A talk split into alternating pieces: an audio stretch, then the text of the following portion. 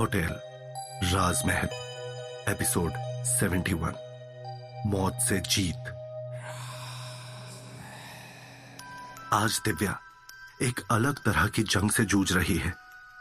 उसके साथ आज जो कुछ भी हो रहा है, वो उसने अपने बुरे से बुरे सपने में भी नहीं सोचा था। वहीं दूसरी तरफ़ विशाल इस बात से पूरी तरह से अनजान है कि दिव्या के साथ क्या हो रहा है।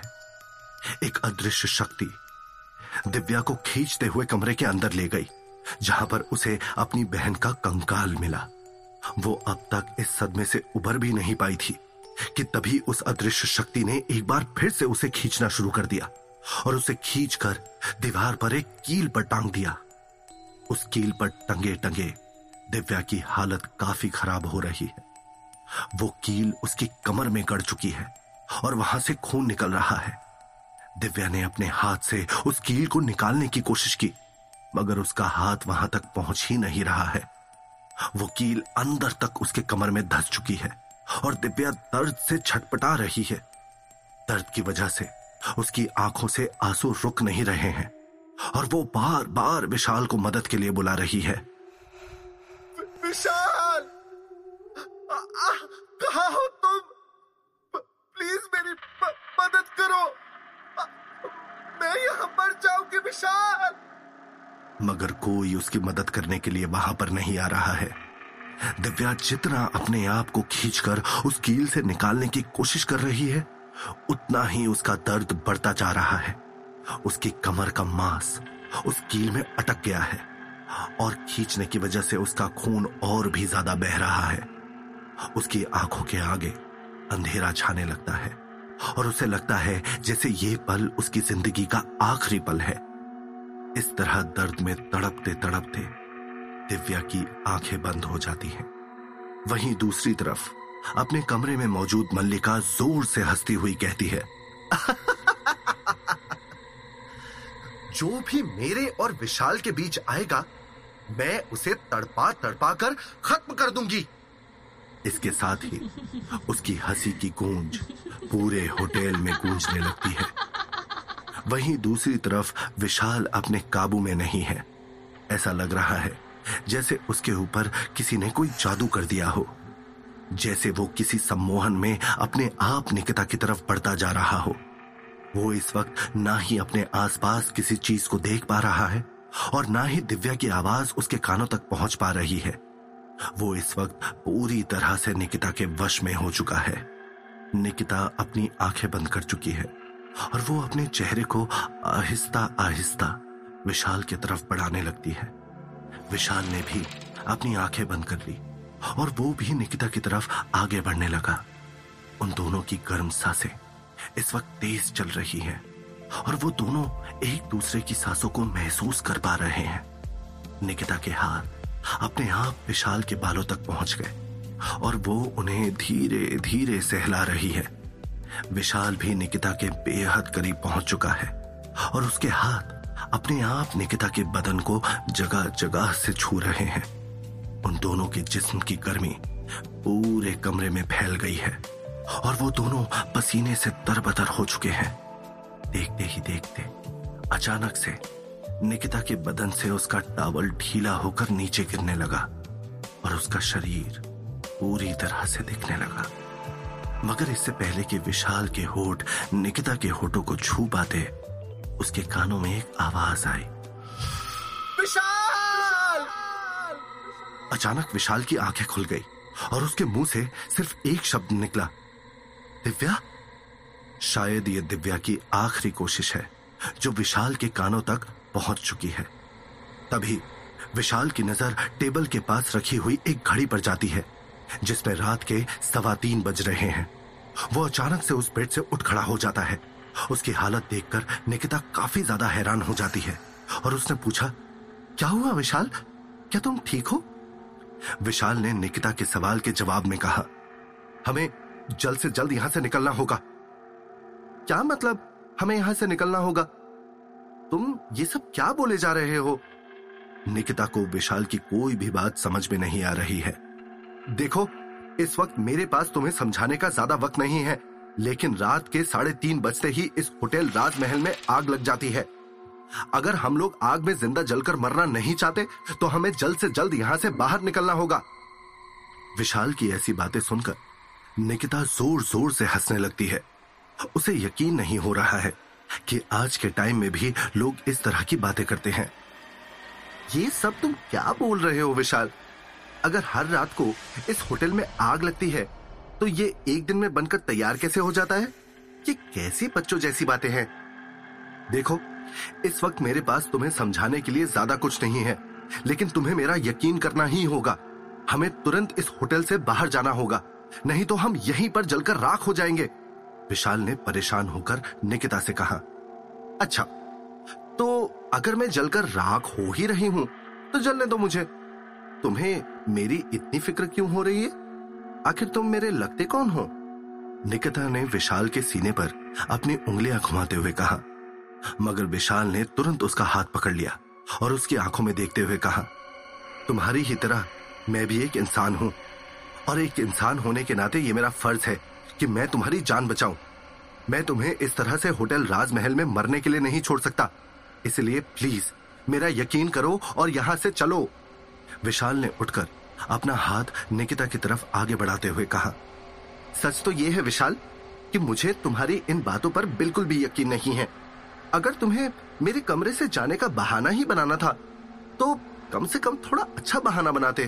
तुम्हें इस तरह से कहानियाँ बुनने की कोई ज़रूरत नहीं है। अब तुम यहाँ से जा सकते हो।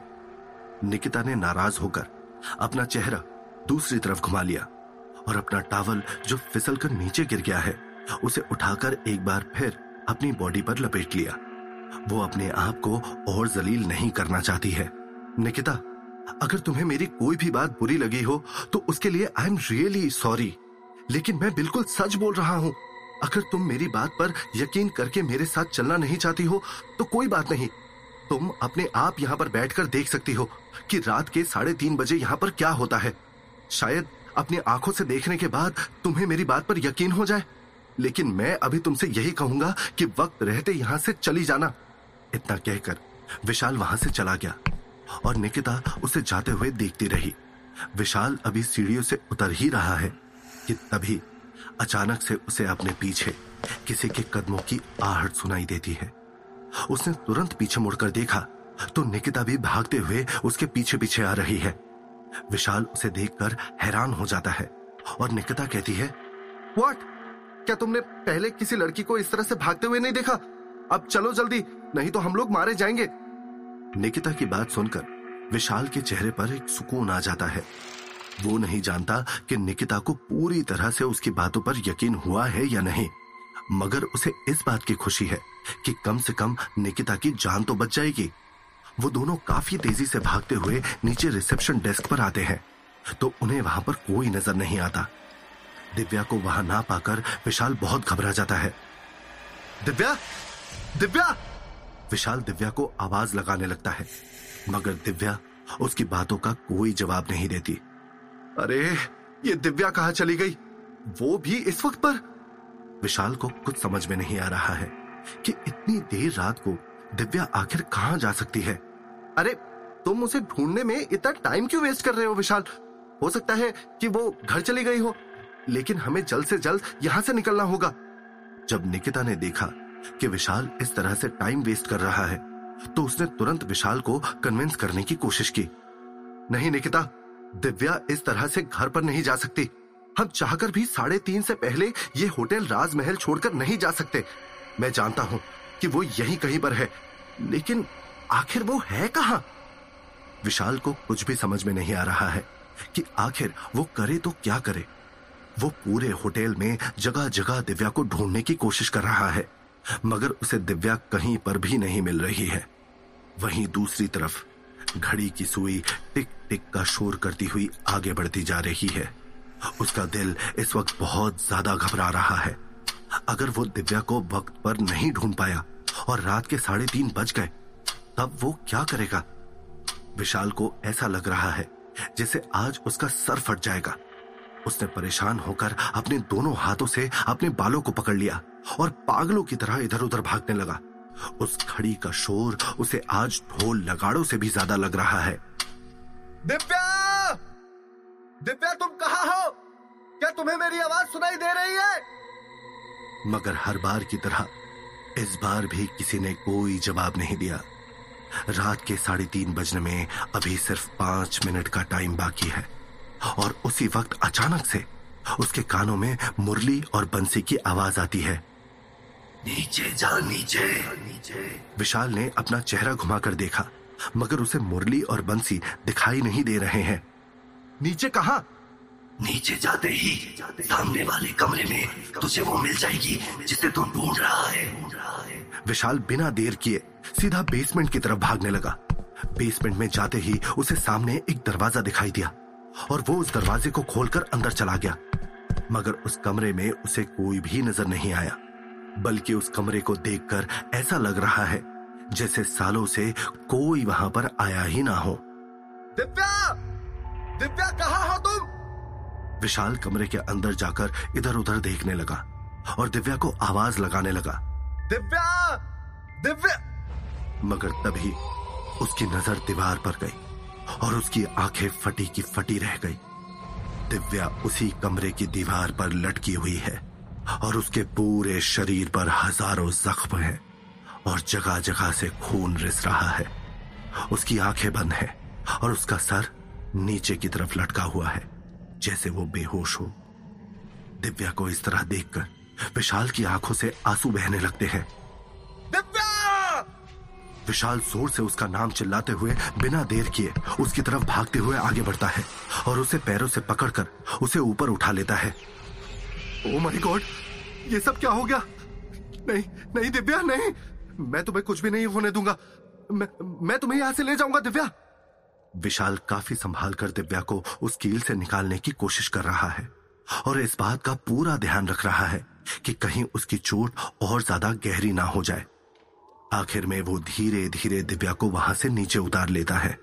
वो तुरंत उसका सर अपनी गोद में रखता है और उसके चेहरे को धीरे से हिलाते हुए उसे होश में लाने की कोशिश करता है। दिव्या, उठो। दिव्या, उठो। अपनी आँखें खोलो, दिव्या।